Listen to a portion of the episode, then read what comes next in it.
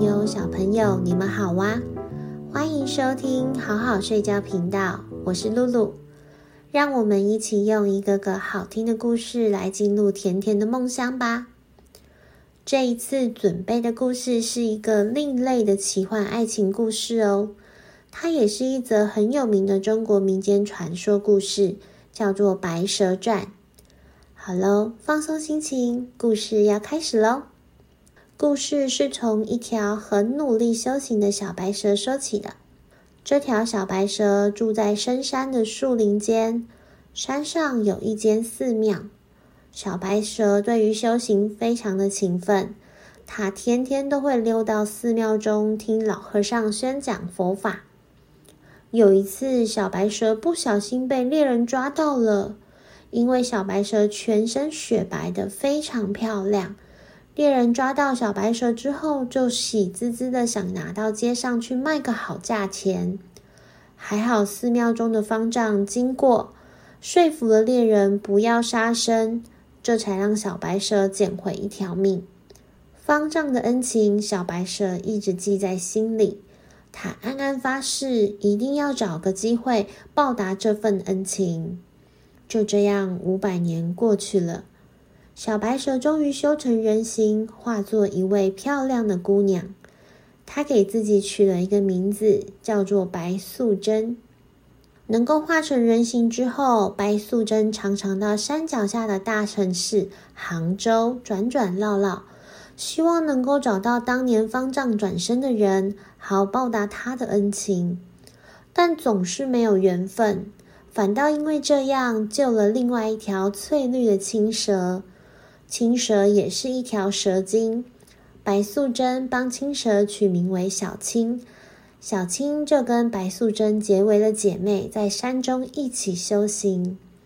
时光悠悠，转眼又过了五百年，拥有千年道行的白素贞即将修成正果，能够登入仙班。在成仙之前，她必须要了却自己的尘缘。所以菩萨帮他算到了，当年救了他的方丈正转身在杭州，白素贞终于等到了报恩的机会，于是他马上带着小青到杭州去寻找恩公。话说当年的方丈这一世转身为人，叫做许仙。许仙他是一个书生，现在十八岁，他的爸爸妈妈都去世了。他家并没有其他的亲人，只有他一个人守着爸爸为他留下的药铺，独自生活。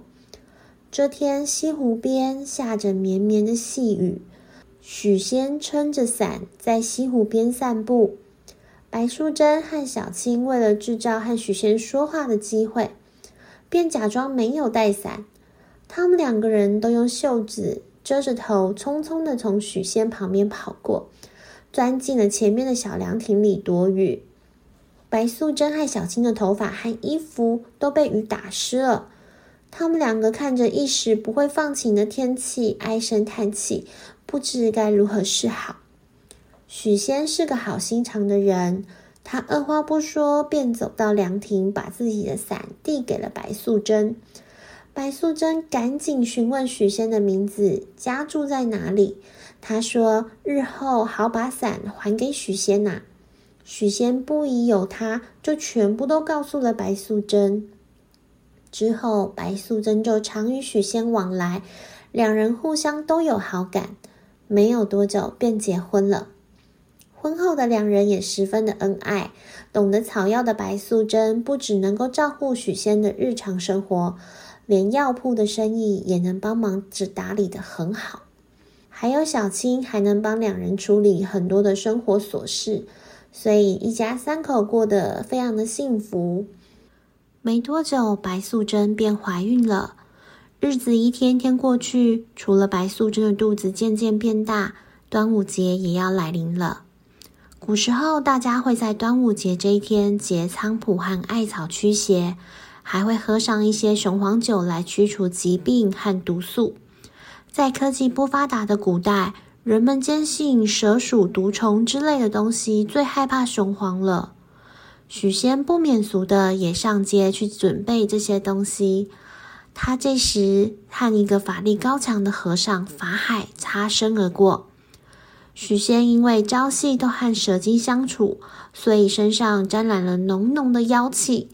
这些妖气让法海和尚一眼就注意到了许仙，并且出手拦下了他。法海告诉许仙，他的老婆有问题，是一只蛇妖，还说人妖殊途，要许仙早点看破这段感情，并且和法海合作除掉这条蛇妖。许仙一开始并不相信。但是经不住法海苦苦劝说，法海告诉许仙，要知道白素贞是不是蛇妖很简单，只要让白素贞喝下雄黄酒，真相就能够揭晓。许仙想了想，喝雄黄酒本来就是端午节会做的事情啊，他只要让白素贞喝下雄黄酒，就能让这个烦人的和尚不再纠缠他了，也能让和尚明白他的娘子才不是什么蛇精嘞。一举两得，所以便答应了法海的提议。端午这一天，许仙一直劝说白素贞喝一口雄黄酒应应景嘛。虽然白素贞一直说她从不饮酒，不会喝，也不太能喝，更何况现在还怀着身孕，实在不适合喝酒。但是许仙说，雄黄酒可以去除病气和邪气。它能让肚子里的宝宝更健康、更平安哦。熬不过许仙的白素贞就抿了一小口酒，便说她喝醉了，想要休息。接着就有小青搀扶她，歪歪斜斜的走到房间上床休息。回到房间之后，小青怪白素贞不该喝下雄黄酒的。如果因为这样子就现出真身的话，该怎么办呢？白素贞本想着自己有千年的道行，应该不会被一杯小小的雄黄酒影响，但因为她正怀着宝宝，是她最虚弱的时候，没多久她便感到肚子疼痛难耐。她在床上一边打滚，一边变回了一条大白蛇，并且晕了过去。小青急急忙忙的出门要去寻草药帮姐姐安胎。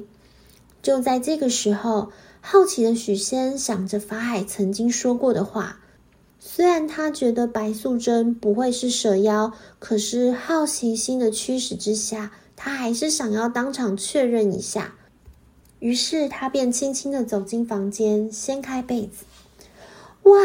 他看到床上蜷伏着一条大白蛇，胆小的许仙当场就被吓死了。采药回来的小青看到地上许仙的尸体。深知事态严重，她们姐妹这次下山是为了报恩，谁想到反而将恩公害死了。小青先将白素贞救醒，恢复人形的白素贞抱着许仙的尸体痛哭失声。她是真的爱许仙的，她知道西王母娘娘的药园里面有一株能起死回生的仙草，于是白素贞不顾小青的反对，挺着大肚子就要去找那株药草。法力耗弱的白素贞根本打不过草药园的天兵守卫，后来还是向西王母娘娘求情。白素贞用她成仙的机会，向西王母娘娘换来一株仙草。被仙草救活的许仙虽然还是很害怕，可是想到这些日子的点点滴滴，他觉得白素贞绝对不会害他的。加上后来白素贞也将事情的经过如实都告诉许仙，最终许仙接受了白素贞是个蛇妖的事实，并且还是想要和白素贞长相厮守。另一边，端午节这天，法海一直守在许仙的药铺外头。白素贞变回白蛇的时候，妖气冲天，他知道许仙肯定也会发现白素贞是蛇妖的事实。然后便会出来恳求他对付白素贞，去除这害人的蛇妖。但他等了又等，法海都没有等到许仙出门求救，他觉得十分奇怪。隔天便趁着白素贞和小青一起出门去找草药的时候，闯入了药铺，抓走人躺在床上休养的许仙，把他关在金山寺中，要引白素贞自投罗网。白素贞带着小青上金山寺要人，法海不愿意将许仙交出来，并且动手要降服白素贞。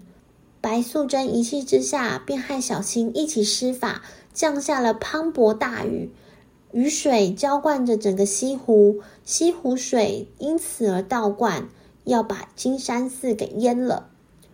汹涌的大水不止淹没了金山寺，还有西湖周遭的一切，许多无辜的生命就这样遭殃而死。斗法到一半的白素贞突然肚子很痛，原来她就要临盆了。也因为这样，她后继无力。在白素贞拼死生下宝宝之后，便再也没有办法和法海斗法了。就这样，法海把白素贞抓到雷峰塔底下镇压。白素贞苦苦地向法海求情，她说：“如果自己被抓走的话，那这个小孩子就会孤苦无依耶。”但法海不为所动，他说要放过白素贞，除非塔前的铁树开花。可是这株铁树已经五百年都没有开过花了。白素贞无奈之下，只好将小孩托给小青。请小青好好照顾许仙和小孩。后来，这个小孩被取名为许仕林。在小青和许仙的照顾之下，许仕林非常的用功读书，最后考取了状元。在他返乡的时候，小青带着许仕林来到了雷峰塔前，祭告白素贞。或许是许仕林的孝心感动了天，铁树就在许仕林磕头的那一瞬间开了花。雷峰塔的门因此被破开，白素贞也终于被释放。相隔十八年，他们一家终于能够团聚了。之后，他们便在杭州过着幸福快乐的日子。好喽，故事说完了，现在让我们闭上眼睛，好好睡觉吧。晚安，拜拜。